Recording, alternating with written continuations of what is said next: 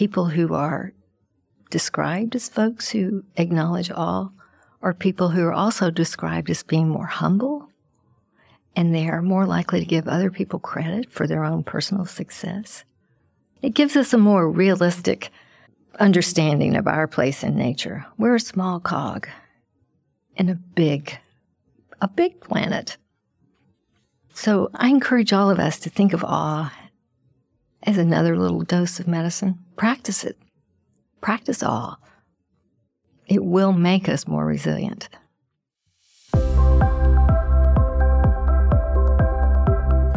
You're listening to Becoming Wildly Resilient, brought to you by University of Kentucky Human Resources, Health and Wellness.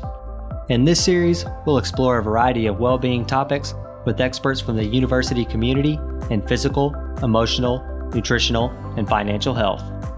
Join us, and together we'll discover how we can thrive at work, home, and beyond.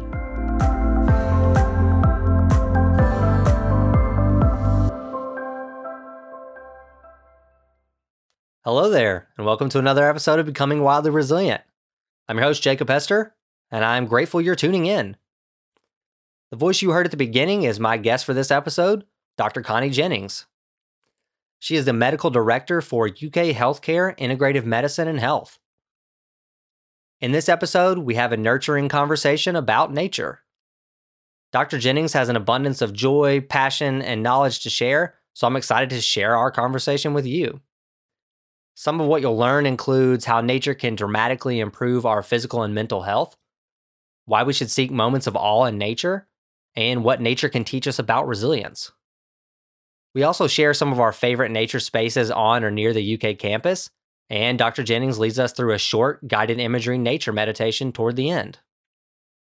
Before you get into the episode, I hope you'll take a moment to hit the follow button in your favorite podcast app so that you can keep up with future episodes. We have some exciting changes on the horizon that I don't want you to miss. I also want this podcast to continue to add value to our community, so I welcome any feedback or suggestions for topics or guests. And without further ado, here's my conversation with Dr. Connie Jennings. Welcome, Dr. Jennings. I'm so delighted to have you on the show. Good morning, Jakob. Thank you. I appreciate the invitation. Can you first tell our listeners a little bit about the work that you do here at UK? Well, thank you. I'm, I've been an internist here for several decades. In the last five, six, seven years, I've been the medical director for the integrative medicine department. So, what led you to medicine initially and what keeps you going? Hmm. What led me to medicine? You know, I'm not really sure about that, but I do remember being a kid and having dolls and playing outside under a lilac bush. And I always had hospital. I always had dolls in hospital beds, and uh, they miraculously became well. so they were living out in the garden, and that was how I grew up playing. I also had a close friend who was a public health nurse. Her name was Edie, and she wore a white dress, white uniform, white shoes, white hat, that starched hat. And she let me go on house rounds with her in our county. Hmm. And I think that really made an impression on me. Yeah, that's really cool to hear how play became reality yes, too, and shows you the power of that as a kid. Yeah, exactly. It, um, sometimes that keeps you going. Yeah, for sure. Can you talk a little bit about UK Healthcare Integrative Medicine and Health as well, and the services you all provide to not only the community but for our employees as well? Yeah, thanks, Jakob. This has been a, a great clinic for us. We are seeing incredible growth. We are seeing community members who make their own appointments. Our providers can refer inpatients and outpatients there for services. And our own staff, faculty, students can make appointments to help keep them at their best. What are some of the services you all do provide? Well, our clinic is on the third floor of the Whitney Hendrickson building, and there you can make appointments for acupuncture, massage, Reiki, narrative medicine, music therapy, and art therapy are done in the hospitals and outside the hospital. Um, we also have animal assisted therapy program, which you see dogs all over the hospitals now. And I may be leaving something out, but I think I hit just about everything there. Yeah, hit the big ones for sure. Your group has been a partner of ours for quite a few years. Oh, we partner yes. on quite a few things, including our monthly chair massages. And speaking of partnering, I left out yoga. Oh yeah, that's another good we one. do yeah. yoga together. Yeah. Yeah, I probably should have probably should have picked up on that one too.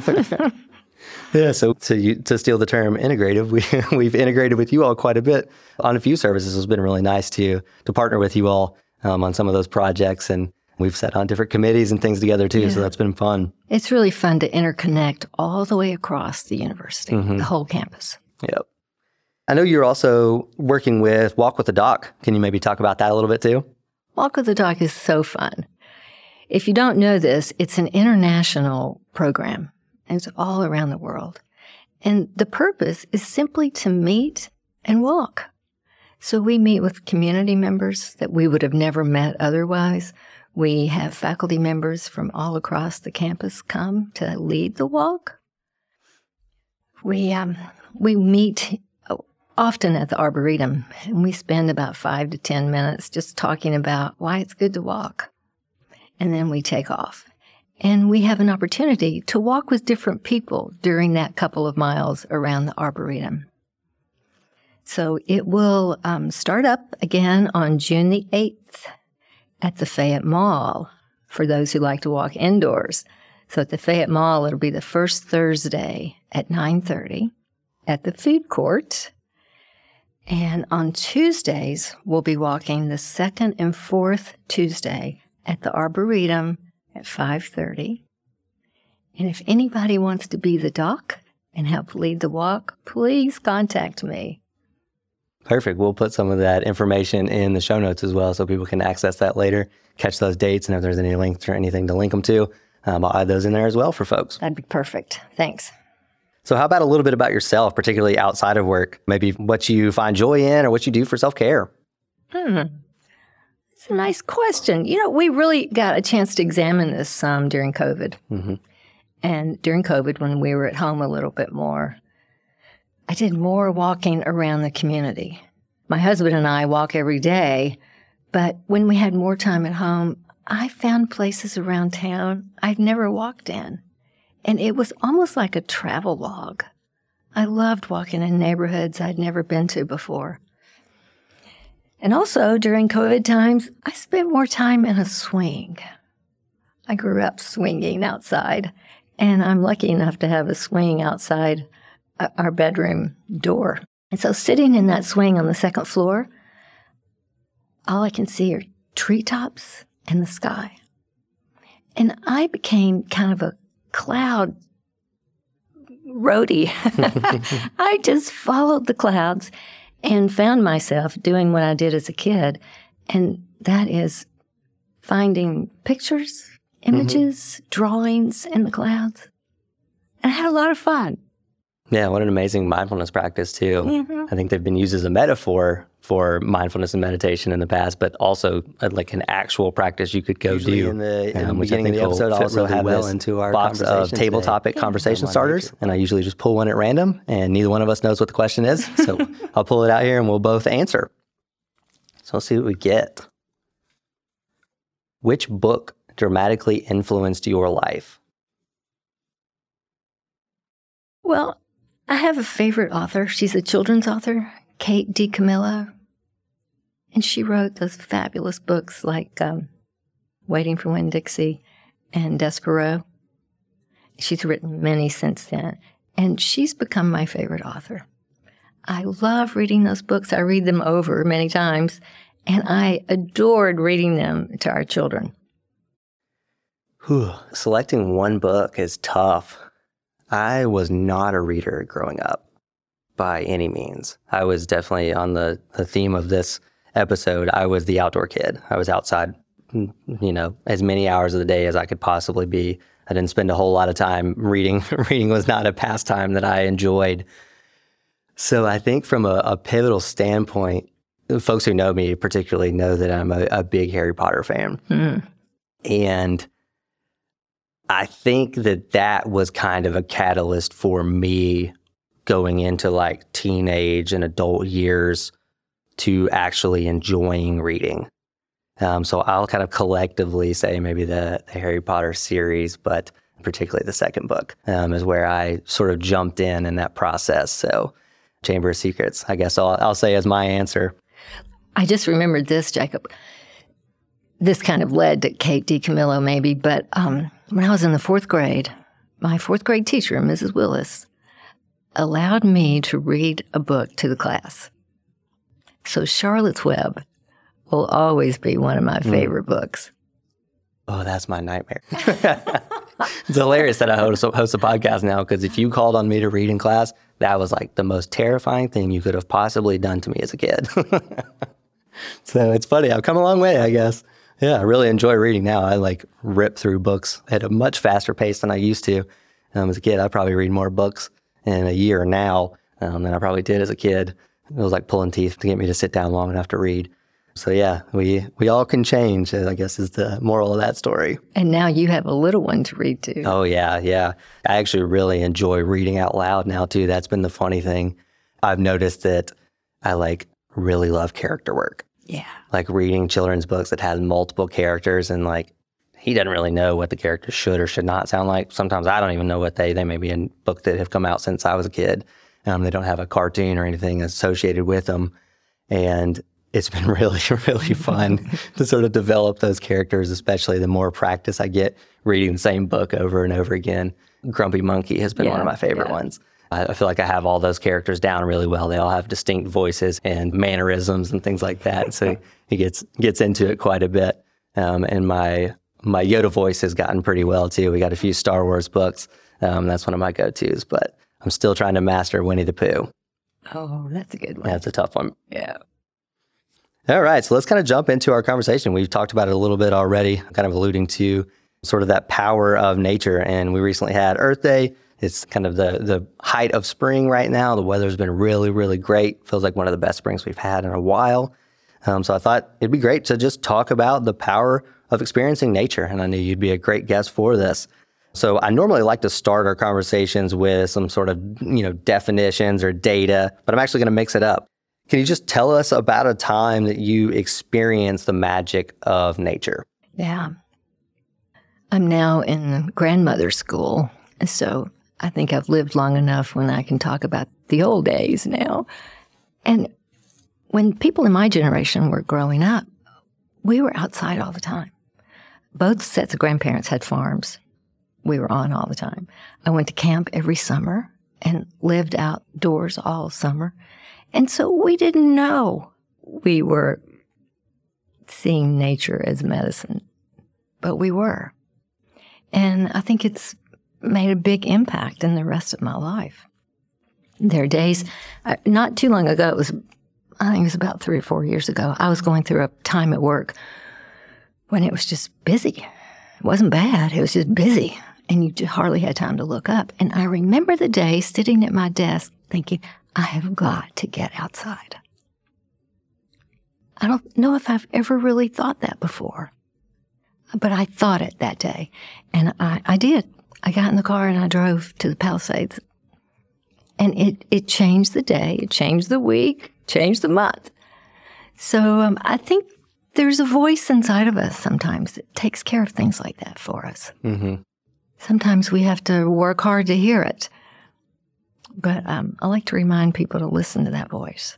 Yeah. Yeah. It's such a grand question. And I think for me, the answer to that question would be visiting the Grand Canyon. So this, I'm mm. sure a lot of people who have visited the Grand Canyon have had sort of that same experience. It's one of those things that just sticks with you. Oh yeah. I always think about the Ron Swanson quote from Parks and Recreation where he says like crying is only acceptable at funerals in the Grand Canyon. And I'm not afraid to admit that I definitely got a little weepy at the Grand Canyon. uh, just the, that first initial sight, um, just getting out of the car and just stopping and looking over the edge. It was just, uh, just the vastness of mm-hmm. that um, is something that has absolutely stuck with me. And, and one of those times where I've sort of felt that, that magic of, of nature and what it is and what it can do. Um, and I've, I've mentioned in a previous episode as well about visiting Muir Woods. Um, I think that was another one for me, kind of being among sequoias in the, the cathedral, I guess that they call it. That was another one that I, I draw back on um, when I need to to kind of think about that connection to nature. So I'm excited to kind of dive into the reasons why here in a minute as well. But we call those weak knee moments. yeah, yeah. So what about it, that experience of going to the Palisades really made it so kind of inspiring or healing for you? Well, for one thing, it it definitely made an impression on how much it changed me for that moment. You know, there's a lot written these days by scientists who have named this the nature deficit disorder. Mm. And we all probably have a little bit of nature deficit disorder. If you think about how long we've been humans and how much of that time has been in settlements, I mean, it's just a sliver. It's just a sliver of time that we have lived in communities. Mm-hmm. The millions and millions of years before that, we were part of nature. We were organisms, just like the trees, just like the mice, just like the ants and the fish and the plankton. We are organisms on this planet. But in this small little sliver, the last few hundred years, things have been different. Mm-hmm. Yeah, uh, Dr. Dan Stone in the previous episode talked about like how mindfulness helped us get in touch with what it was like to be human 250,000 years ago. And I think this is kind of that same concept. Getting out in nature, I think reminds us that we are human and as being a human, we're an organism. And kind of that connection, I think, um, is calming and draws us in, or at least gives us that reminder that we sometimes desperately need, I think. In more ways than not, and ways that we don't really comprehend sometimes. Now, there's this concept now called forest bathing, and it's about simply walking in the woods. Well, we didn't study this before, but now we do. There are things in the woods called phytoncides that are actually the essential oils from the trees mm-hmm. and the undergrowth and the shrubs. And when we inhale those, when we inhale the essential oils from a tree, we're healthier when we brush our hands past a shrub, we get oils and it makes us healthier. It helps us fight disease. Just the same way that these oils help the trees fight disease. Mm-hmm. Yeah, it's amazing the the amount of research that's been coming out because I think it's it's still like a relatively new field of research. Mm-hmm. Um, even though again, it's something we've kind of maybe innately felt as you know a species. Exactly. Um, but now we're kind of putting the science to it and understanding a little bit more of why. I think a lot of that has come out of Japan. I think is a, yeah. as a big society that um, really believes in forest bathing and kind of been on the, the forefront of the research and the practice aspect of that as well. So it's been really interesting to see that and see um, how it's grown and how we can start bringing it into our society as well. Mm-hmm. Right the Japanese Agriculture and Fishery Department developed that word in the 1990s, Shinrin-yoku. Mm-hmm. That's the Japanese word that mean, literally means forest bathing. Yep. And it is catching on. Mm-hmm. It's a good medicine. I have family that live in Germany, and um, I spent quite a bit of time there one summer. I went and spent like three, three and a half weeks or something over there, um, stayed with family, and that was a really interesting experience because it was much more a part of their culture that I was mm-hmm. not used to here specifically um, growing up in central Kentucky. I think we have access quite a bit compared to much more urban environments, but um, it still wasn't so much a part of the culture um, where it was like that that sort of idea of forest bathing. I think was there with them as well, and just the the structure and a lot of their pathways to get from one place to another actually kind of cut through a nice little like cropped up forest that they had maintained and they were really you know wide walkways and really you know clean and safe environments um, i guess probably maybe the way that um, new yorkers might think about something like central park yeah. Um, but that was just a, a, norm sort of in the places that i got to experience in germany yeah. You know it's, it's interesting that we can sometimes think of going outside as a treat rather than just part of our lives. It should be a part of our lives. I read this study recently about um, a primary school in Scotland that all the schools in Scotland were contacting this school saying, we want to do things as well as you're doing it. They didn't have any obese children, and all the grades were higher than the average scores. And when they drilled down to study this, they attributed this to something called the Daily Mile. And every kid in that school had an opportunity to do a daily mile. Different classes went outside at different times. That every child went outside to do their daily mile, and the teachers went with them. They were smarter, they were healthier, Hmm. maybe happier. I think we'll get a little more into the research behind the benefits too, and we'll, we'll kind of see why that why that might be. But yeah, what a what an enriching opportunity again that I think is not so much baked into our society as much, but I'm seeing that sort of play out in real time. You mentioned having a young son, and he like he's kind of like I was as a kid, lives outside. Mhm. Like now that the weather's gotten better and he's now mobile, um, can get around and can explore and kind of understand things. Getting him inside is is a it's a daily struggle. Yeah. As soon as we pull in, when we get home, you get about five minutes before he's beating on the front door saying side, side, side, and pointing at the door to to go outside and get out there. And we spent, I mean, literally for the past month and a half now, it seems we've probably been outside in the evening, you know, Monday through Friday. And we've probably been outside for at least an hour um, Oh, each wow. one of those days, just playing and exploring and um, getting to know the neighbors and that sort of thing too. So it's been um, really fun to to see that love grow um, and that curiosity, and him pointing out so many things that I would not have noticed. Um, I've lived in our house for eleven years now, and I discover something sort of new each week. It seems like it's like. That's kind of bad.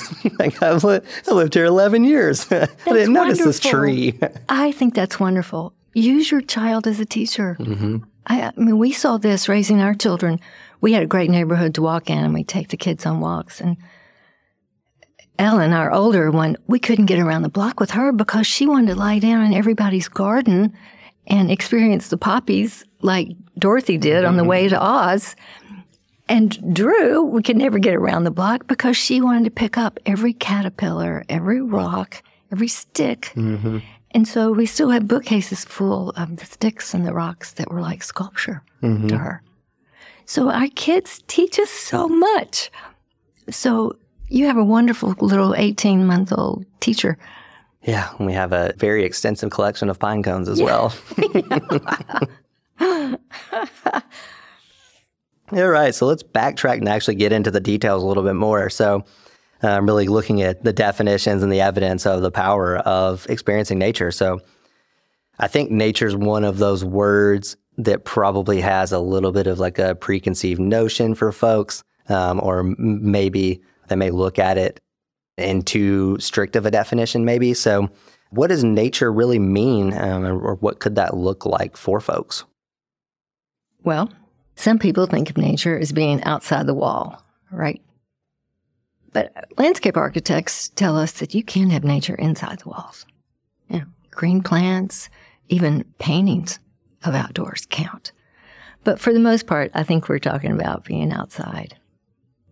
Another word for this that some people use is biophilia. Mm-hmm.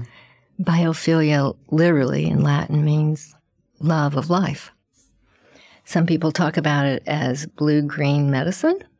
I kind of like that Mm-hmm.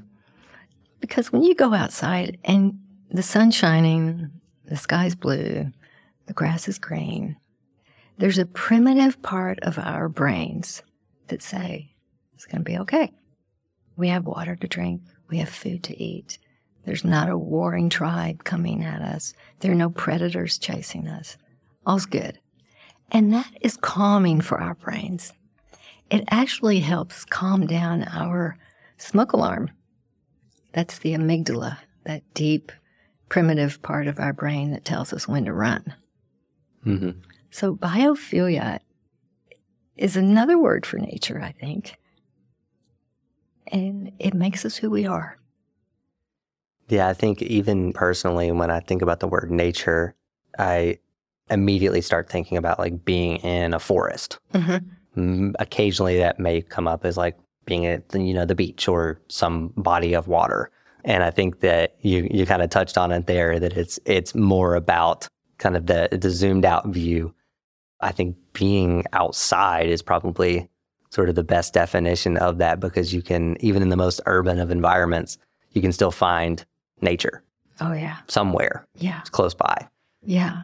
And finding that helps you feel connected.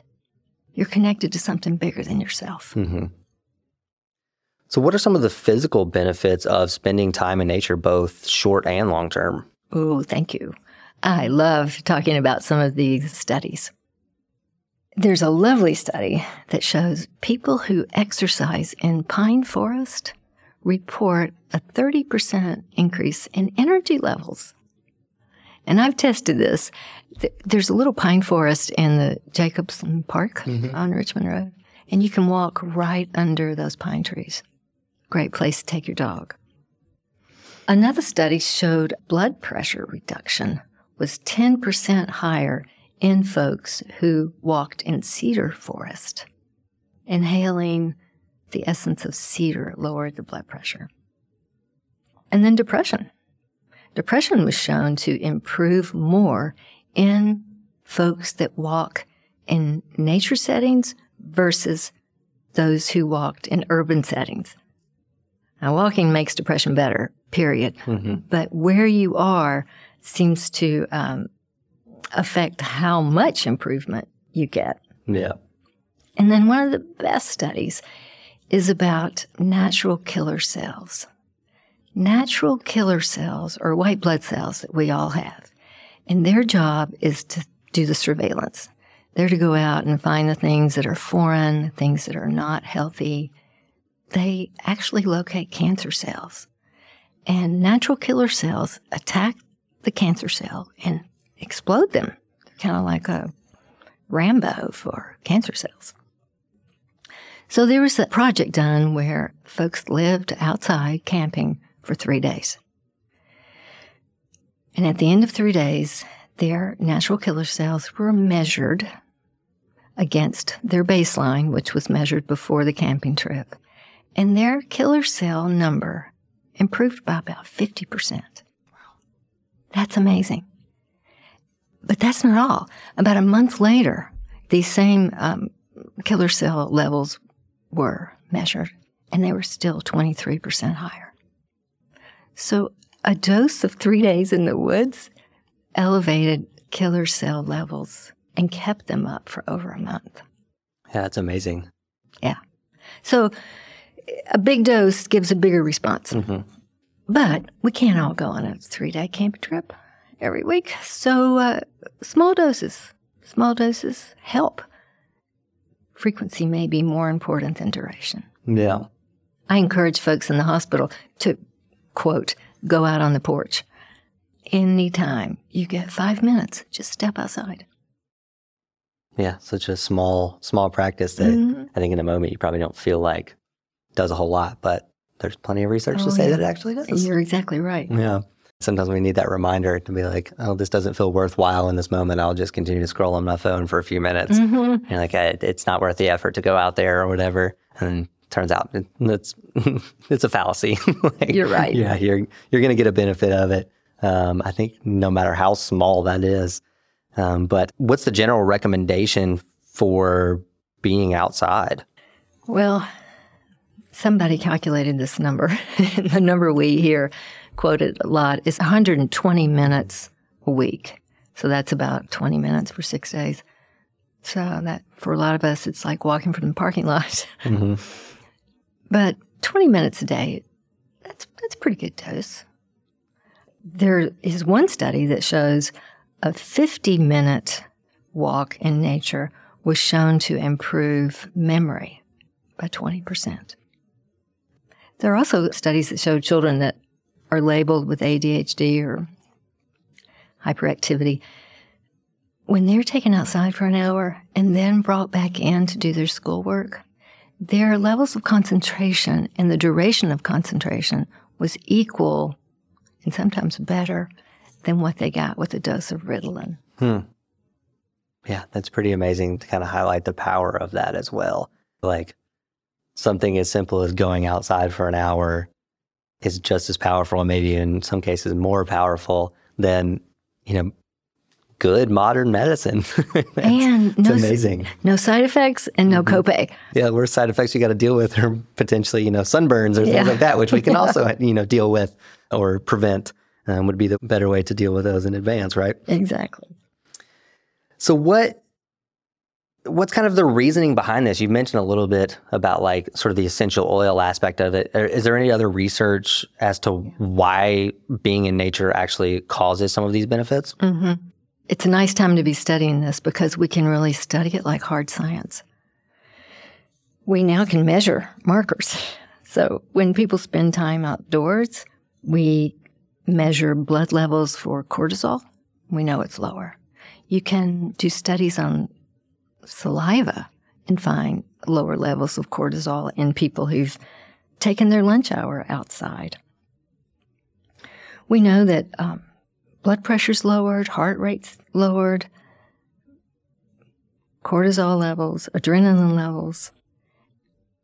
And all this promotes a better nervous system. Our um, sympathetic nervous system sometimes just gets away with us. Know, we're, we're, we're getting used to rapid heartbeats and breathing 20 times a minute. We don't have to live that way.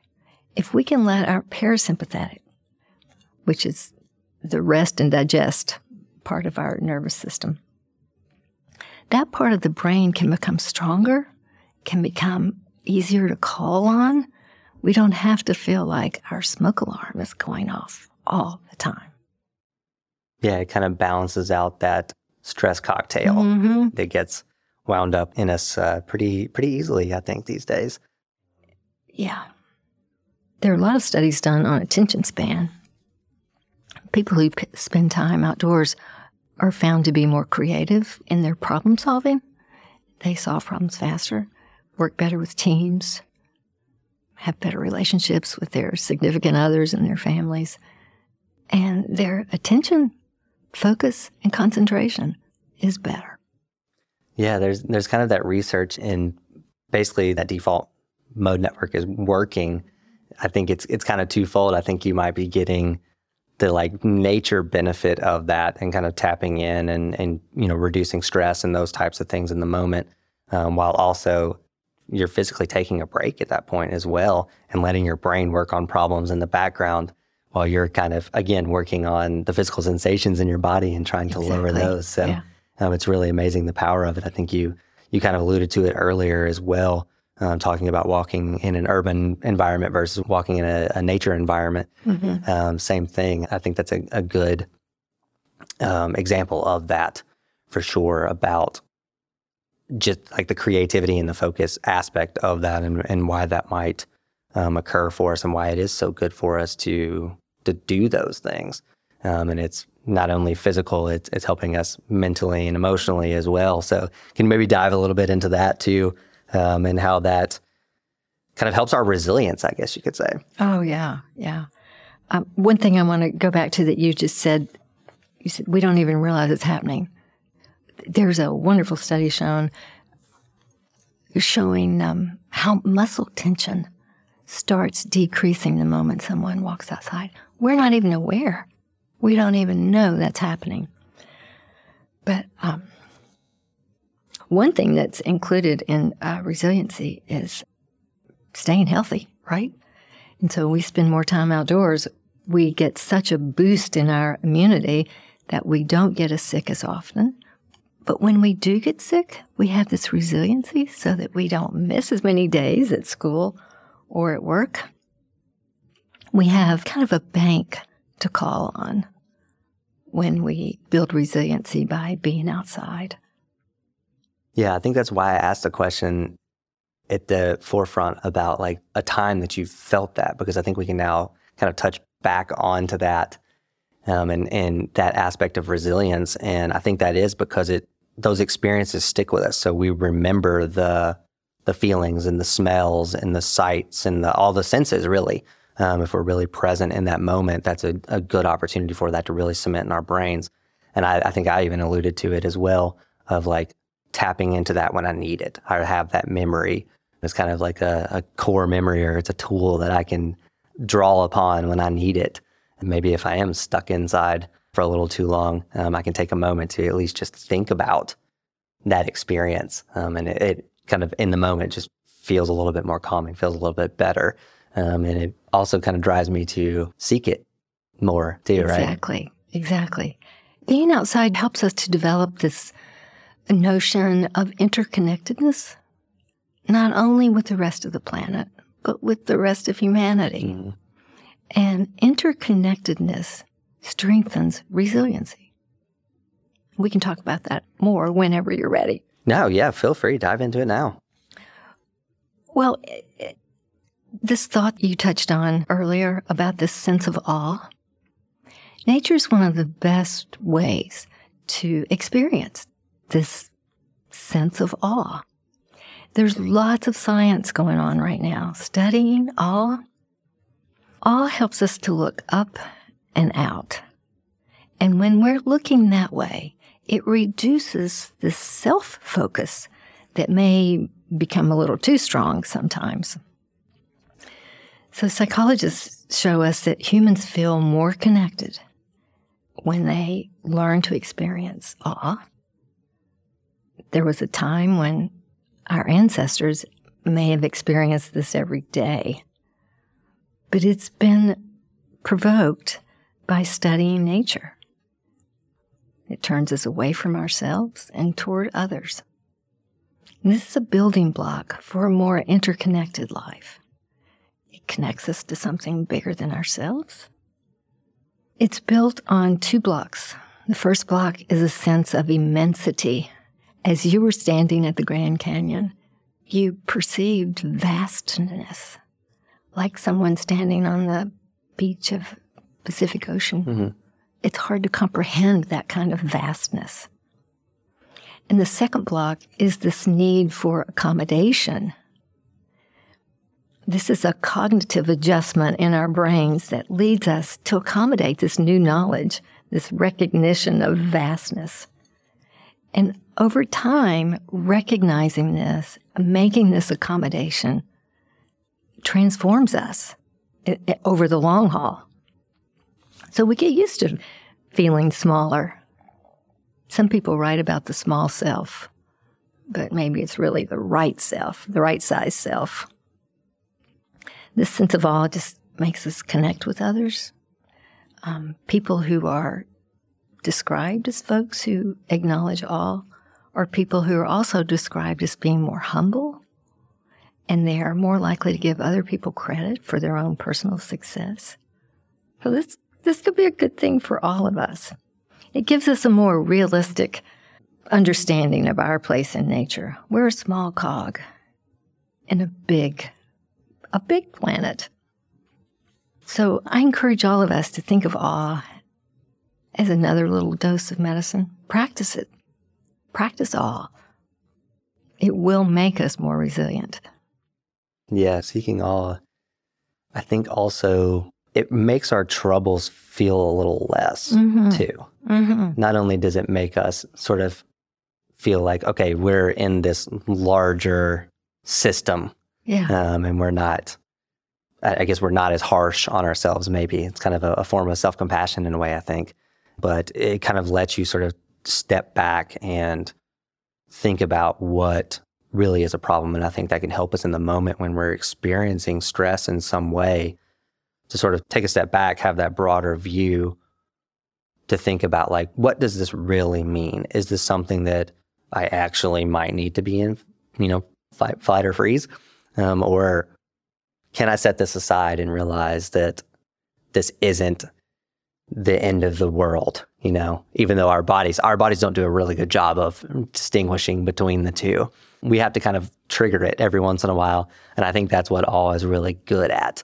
And I've seen interviews and quotes um, with astronauts who have come back oh, from yeah. space. Yeah. And that's like the grandest of this idea of all and how it's like fundamentally changed them in that experience of going to space and looking back to Earth. Mm-hmm. And that's like obviously the, the most zoomed out view that you could possibly get basically none of us are going to get that experience. Anybody listening to this, there might maybe there's one person that will eventually get to do this, uh, but by and large, we're not going to get that opportunity. Um, but that's the idea of it. Again, I talked about the sequoias, how large Oh, those yeah. trees are. That's that vastness, that grandness of those things that lead us to that. But when we're talking about seeking all to, I don't think it has to always be that grand. And I think that's where we kind of talked about being outside with my kid every day. Mhm. That's where I've started to really notice that all can be literally right outside of your door. Exactly. Picking up like a stick, and he's like, "Whoa, a stick!" And you're like, I would have walked completely by that stick and would not have cared at all. Um, but just seeing like and noticing all of those things that are around you can start to create some awe and looking at an individual flower and the detail in it or a leaf and the veins of that leaf and like just kind of thinking about that like just looking into a kind of a micro example can still create that experience of awe in real time in an accessible way for folks right Yeah. this is also a thought I had on the way over here. I was walking through what's, I guess, called the South Lawn now, um, where the Kirwan-Blanding Complex was, and they have the big lime trees there. And it was a little breezy. And I was watching the trees sway as I walked through. And I thought about this idea. I recently planted a tree like a year and a half ago or something in our front yard um, when we lost our other one, and we had to stake the tree. And that was to help it grow and root in the early stages. But I didn't take those stakes up. And so I had to look into what, like, when am I actually supposed to take these stakes away from this tree? And turns out you're supposed to take it about a year in because the tree actually needs that To wind. move, It needs to yeah. it needs to move. It needs to feel that. And that's how it grows stronger. And I think that's where nature can teach us a lot about resilience. There's tons of those lessons. Um, but just for me, thinking about the idea of a tree, and I watched those trees sway on the way over, I was like, oh, that is resilience. It Yeah. needs that push and pull. It needs that sway of the wind. It needs to be tested in some way to grow and to get stronger and to dig its roots deeper and those types of things. Yes. Um, so it really dawned on me on the way over here. And all that came from just taking a moment to actually watch those trees as I walk through and try to, again, sort of put it into practice and do the things that I'm hoping other folks are doing and learning from from this podcast as well. When you talked about walking over here across campus, you know, our campus is a pharmacy of healthy benefits. You know, you know, you have to remember that UK was a land grant Mhm. institution, 1865. So we need to honor that and, and take it into consideration as we're walking across. I was here Sunday walking with my husband a long time, and we walked through the Arboretum, of course. And when you're in the Arboretum, which is marvelous, but you have the opportunity to for expansive views. You get the long view in the Arboretum. You get the big blue sky, and you can take long steps, big long strides, and move, stretching every part of your body out. And then we came over to that little garden at um, it's at the corner of Washington and Limestone. It's called the Matthews Garden, which is next door to uh, the law school. That is a treasure that's been here on campus for decades. But it's a small place. It's a whole different experience. It's about being immersed in green right now. Everything's close to you. Each tree and each plant's close to each other. There are wildflowers. You get the chance to look down under the underbrush and look for the undergrowth, little ferns that were just unrolling. And it makes you really stop. You stop to look at these little things on the ground. And when you talked about that tree, you should go over there and see a tree in the Matthews Garden that was recently blown over by the last windstorm we had. And the root part of that tree is still up in the air. It gives you such an appreciation for what's under the ground. Mm-hmm. So that's kind of the yin and yang of campus right now Mm-hmm. um, the Arboretum versus the Matthews Garden. Yeah, yeah. What are some other places on campus that are your hidden gems? Because I think Matthews Garden is definitely one for me that I think people don't quite know about. Mhm. Don't know that it's there and what it is. It just kind of seems like a if you end up in that area, you could stumble upon it, but you have to kind of seek it out based on where it is. Um, so, are there uh, some other locations that you really enjoy around campus? The Matthews Garden is really a jewel, and we're so fortunate that it's still there. Well, um, Monday I walked with an old friend who's moving away, and we took our last walk through campus. We're both alumni and had children here, and we walked all through campus. And it is such a joy to see what's been preserved, conserved, and saved here.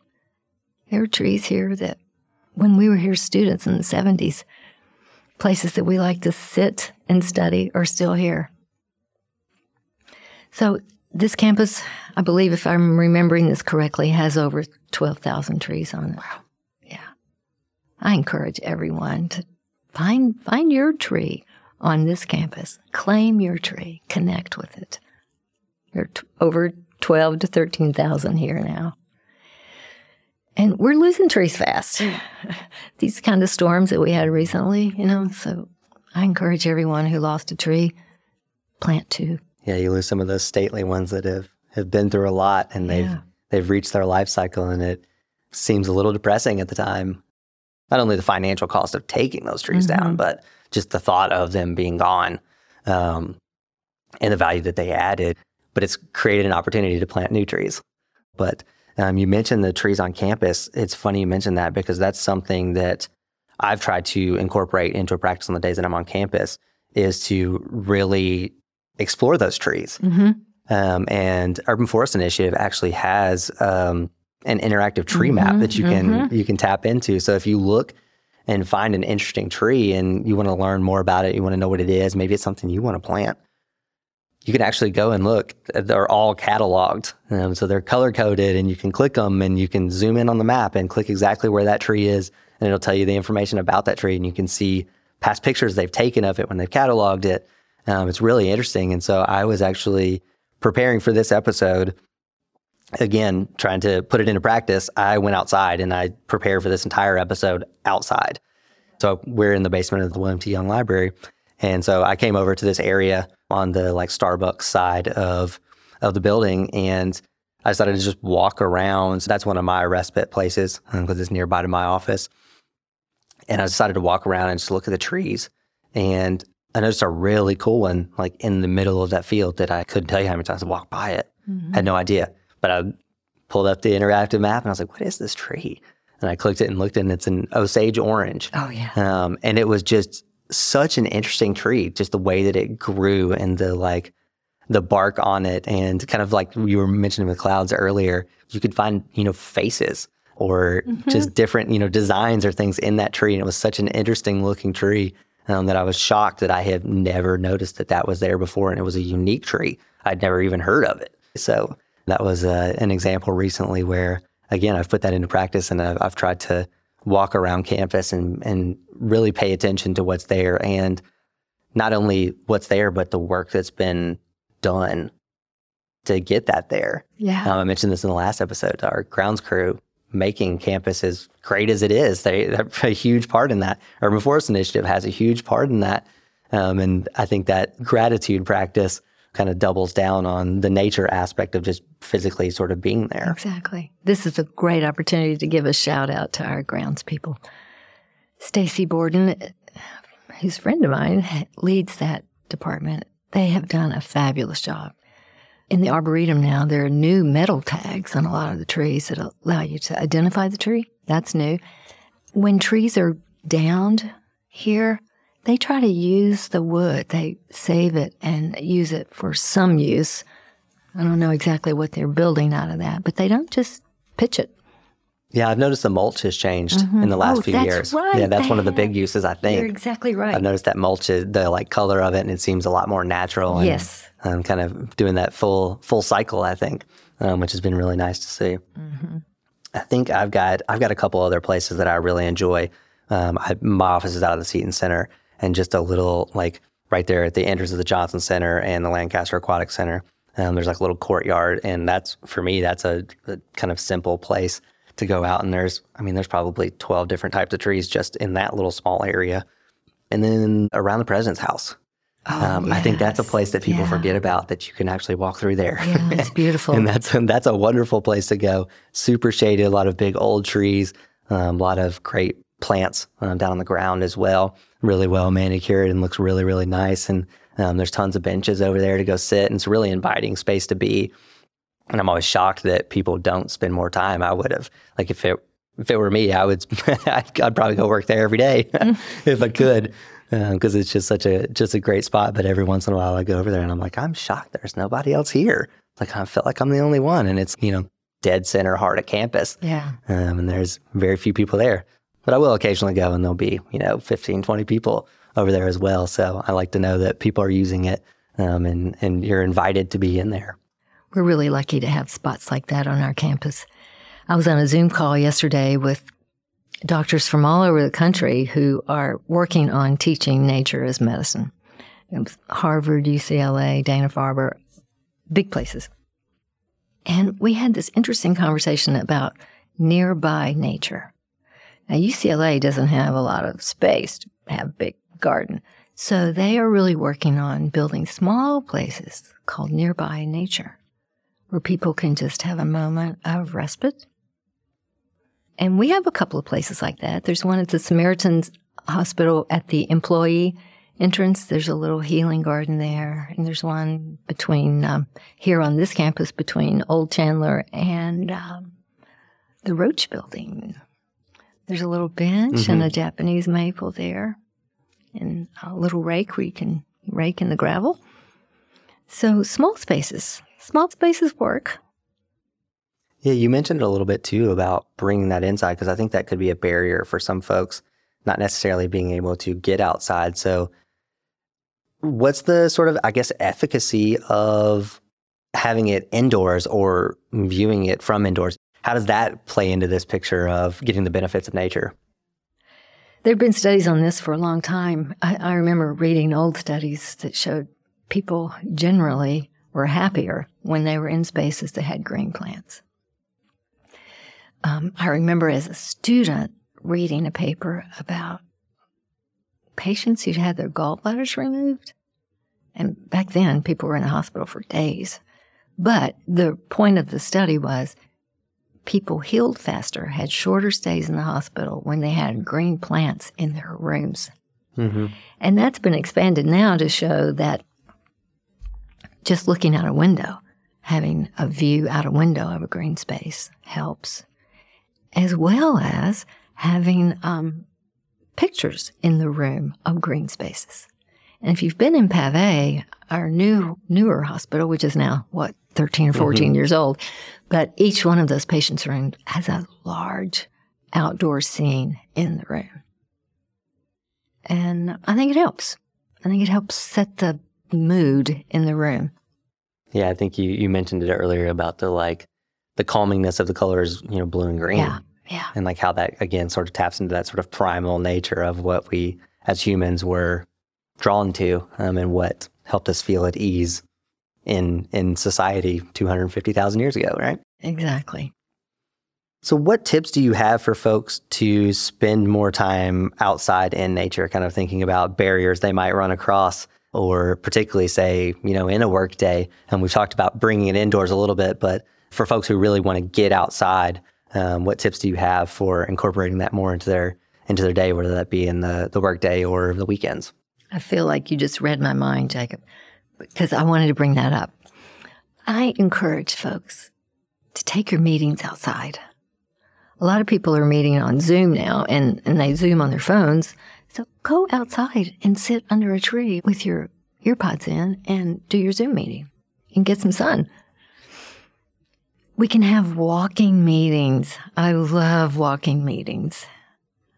You can do your 30 minute meeting while you're doing your 30 minute walk. Mm-hmm. We can do that here because we have great places to walk. And then uh, all those tips that everybody's heard about park farther away, Mm-hmm. you know, park as far away as you can when you have time to walk in. It's a joy on especially the nice weather days. Meet, take some meetings outside. I taught a class last semester with Dan Stone and another colleague of ours, Leanne Walmsley, in the nursing school. We took that class outside and just sat in the grass as often as we could. Remember, we did that as kids. We had class outside. So move it outdoors whenever you can, or at least get near a window.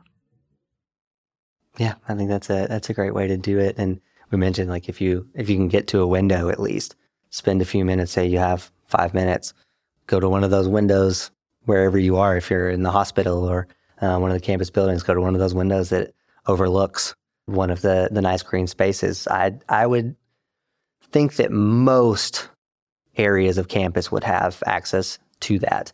Um, and fortunately, if you can get outside, you're definitely within a two minute walk, probably of some really great space to explore. So I think that would be a, a great way to kind of, as we alluded at the beginning, take advantage of any of those moments that you have. That two to five minutes that you feel like is not worth it is going to benefit you. Um, and it's well worth putting your phone down for a, a couple minutes and going and seeing something new that you may not have noticed before. I think that's a, a really kind of tangible practice, but then incorporating it into more of the culture of what we do with walking meetings and just taking those meetings outside or doing like I did to prep for this episode and, and just, you know, taking my laptop or um, in my case, I actually was just taking notes on my phone mm-hmm. and I just sat um, out in a, in a nice shaded spot, um, in a quiet spot. And I sort of let nature kind of guide some of these questions in my prep work for this episode too. Um, and it was definitely my favorite one to favorite episode to prep for so far. So I think I might make that a regular practice as much as I can, um, especially for the spring, summer, and, and fall episodes. Oh, yeah. Good job. All right. So I did this with Dr. Dan Stone in the previous episode. Um, and I think you're a perfect fit for this as well. So if you're open to it, I'd love to put your love of nature and mindfulness into practice. So would you be willing to lead us through a short guided imagery? Should that be fun? We'll just do a short meditation about being outside. If you're not used to meditating, I just encourage you to get comfortable. You might want to lie on the floor or just sit in a chair. Make your spine straight so you get lots of room for your lungs to work. If you're comfortable, you can close your eyes now. If not, just fix your gaze on the spot in front of you. Let's just spend a couple of minutes together going outside.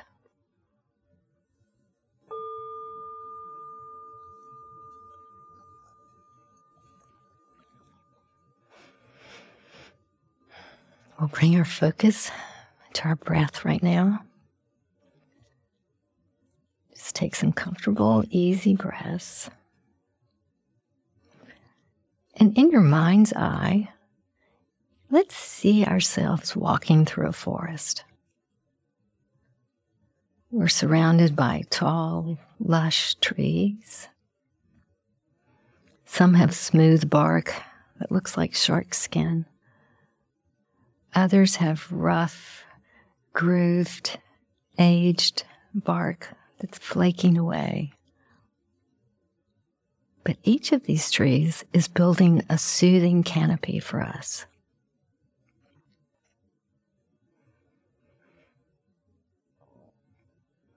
And as we walk through the forest, we begin to notice what's under our feet. There's moss ferns, mushrooms, wildflowers. You might see a few acorns, maybe even a buckeye.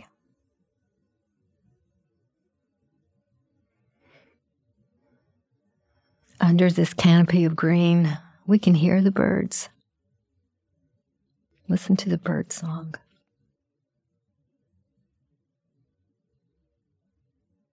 You feel the breeze. It's blowing across our skin. We might smell pine, maybe cedar, maybe honeysuckle. There might even be a wild rose. Walking through this forest, we have the luxury of filling our lungs with crisp, clean air.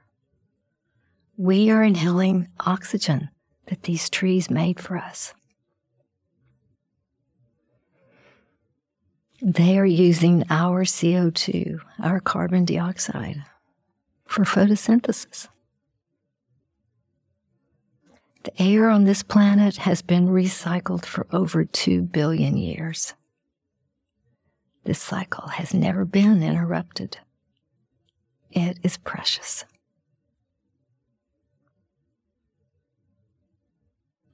This walk in this forest can renew us with energy and calm. This is made possible through the interconnectedness of life. This is a gift that is ours to honor and to protect.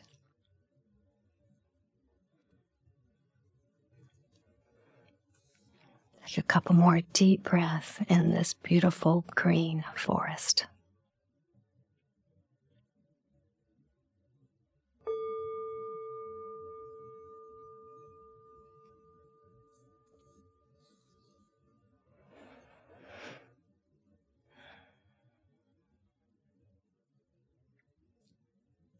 Now we can wiggle, blink, stretch, whatever you need to do. it's hard to, to come out of that, but the thought that like immediately pops into my head after doing that is even after talking about this and knowing the the benefits of nature and everything and and even being able to draw on this when we are not even physically in it, but that power is still there. Um, it's still still amazing to me that we can draw on it in a moment like that in just a couple of minutes um, without even having to step outside at all. Um, just the, I guess the the creative part of our brain to be able to draw back on previous experiences and sort of draw or paint that picture in our minds um, and and reap the benefits of it um, without even getting outside. But we know that getting outside helps us draw on that later too. So you're exactly uh, right, Jakob. Yeah, thanks for sharing that. We are nature. We are nature. We're certainly a part of it. I think that's one of the benefits we haven't talked about is getting into nature, that connectedness to it obviously makes us want to seek it more, but also helps us really want to preserve it mm-hmm. and make it better. exactly. So that's a, a, could be a whole nother conversation, I think. Exactly. Um, but yeah, a really quick tie to the future of nature as well. So, in addition to any resources you've already mentioned and I've mentioned as well, where can listeners find support at UK or in the community? Well, we all have our phones in our hands a lot of the day, and um, podcasts are good. I listen sometimes to um, Body of Wonder. Body of Wonder is led by Andrew Weil. Um, there's also a scientist at the University of Illinois whose name is Dr. Ming Kuo, K U O. She's done a lot of work on studying urban nature and how that affects our lives. So I encourage you to listen to any of her podcasts. I have several books that I draw from. One is written by Richard Louv. He wrote The Last Child in the Woods. It's an interesting book. And um, The Well Lived Life by Gladys McGarey. Gladys McGarey is 102 years old. She's still practicing medicine. She's writing books that help us live a well lived life. She's invaluable. Amazing. I will link those in the show notes as well. I'll mention one as well. I've, I've talked about it in the, the outros, I think, of the last couple of episodes. But UK employees have access to the Headspace app as well. Oh, yeah. And within Headspace, there are some soundscapes for mm-hmm. things like focus or calm.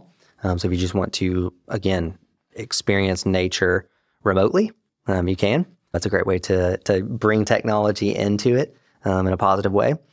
But they also have meditations and mindfulness practices um, and some education in there around nature as well. So, how to be more mindful or how to do uh, an outdoor walking meditation, those types of things. There's a lot of different ways to explore nature within that app as well. So, definitely check it out if that's something you're interested in. Because as a UK employee, you get free access to it, and we have a certain number of licenses available.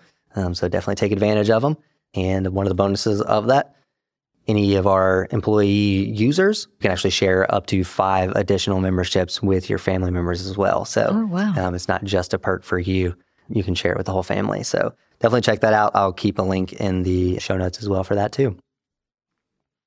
So we'll close here with a, a few rapid fire type of questions. So first one, what song brings about a sense of resilience in your life? well, I have two. Perfect. You know, on that Monday morning when it's hard to get going, I I think of the movie Trolls, Hmm. and Justin Timberlake. hmm He recorded "Can't Stop the Feeling." Okay, put it on your playlist. It'll get you going. I, I actually added that one a few a few episodes back, so perfect one. Um, that's an excellent one. I'll double down on that one. Okay. Now, the one I've had with me since camp, I've I've used a lot in my head. I don't know if it's recorded anywhere, but um, take this with you. The Lord is good to me, and so I thank the Lord for giving me the things I need: the sun, the rain, and the apple seed. The Lord is good to me. Jakob, take that with you and teach it to your, your little boy. That came from camp. And Johnny Appleseed was a real guy. You know that? Mhm. And he really did walk west with all the immigrants, planting trees. And he did wear coffee sacks as shirts. He wore no shoes. They say the soles of his feet were so thick he could walk across ice. But it was important to him to plant apple trees. And he got free seeds from cider mills. Mhm. And he thought if he planted enough apple trees, nobody would ever be hungry.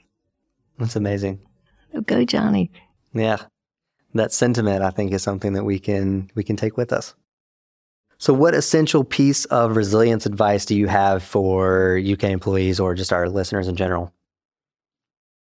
Well, I like the words of Jacques Cousteau. And I think one of these quotes from him is really important. Jacques said, we, we protect what we love. We love what we understand. And we understand what we are taught. I think that's key teaching. And Jakob, you are doing a great job teaching. You're picking out these subjects and uh, having conversations about really important things. So thank you for doing that. Well, I appreciate that. It's literally just things I'm interested in half the time. I keep uh, I keep watching the trends and what people are interested in online and um, all those things, and then it's just half of the questions I have are just things I don't know the answer to, and I just realize that I don't know the answer, but I know a lot of people on this campus have the answer. Um, so that was the entire impetus behind that, and so I'm happy to play my part. So thank you very much. Thank you, Jakob. Your curiosity is making a difference. I hope so. That's the that's the goal at least. All right, the last word. What's the one message you want listeners to take away from this conversation? This is something I learned in high school and I've kept it with me. I think it's important.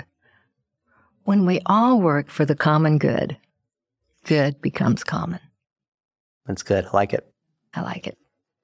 All right. Well, I thank you so much for coming over here and spending a little time with me and talking about nature, leading us through a little bit of nature, and just again, just generally sharing your knowledge and spending your time and helping spread spread that message. So thank you so much. Thank you, Jakob. It's been a joy.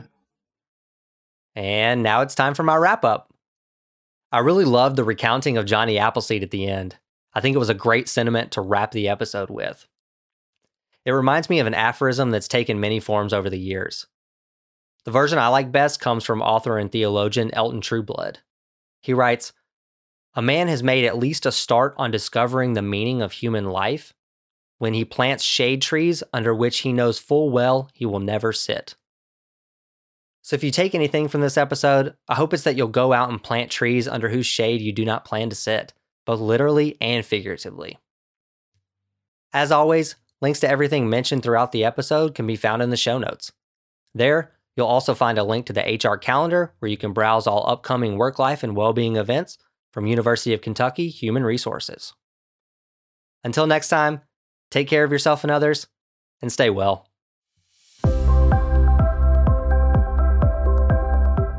Thanks for listening to Becoming Wildly Resilient, a podcast series from University of Kentucky Human Resources, Health and Wellness. The UK HR Health and Wellness team, consisting of certified health coaches, fitness experts, registered dietitians, and wellness specialists, offer a wide range of online and in person programming to University of Kentucky employees, retirees, and their spouses. If you enjoyed this episode, you can listen and subscribe to future episodes wherever you find your podcasts. Connect with us on Facebook, Twitter, and Instagram by searching at UKY Wellness. There, you'll find links to episode show notes and more. You can also email health and wellness at uky.edu with any questions or suggestions for future episode topics. To learn more about well-being benefits offered by University of Kentucky Human Resources, visit www.uky.edu slash hr slash wellbeing. Live well.